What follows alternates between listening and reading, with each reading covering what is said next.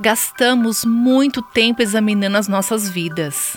Eu sempre dou uma checada na minha maquiagem depois do almoço. Logo de manhã, quando subo na balança e vejo que perdi um ou dois quilos, eu fico tão animada. Terça-feira à noite é a hora de acertar a vida financeira. Minha esposa e eu checamos o extrato bancário, pagamos contas e conversamos sobre vários assuntos. Quando foi a última vez que você avaliou a sua vida espiritualmente? Você está permitindo que a Bíblia seja um espelho, mostrando-lhe áreas onde você precisa mudar? Está medindo seu progresso espiritual? Você é mais como Jesus hoje do que era há um ano? Ficar de olho na nossa saúde e finanças é importante, mas não há nada mais importante do que dizer como salmista: Sonda-me, ó Deus, e conhece o meu coração.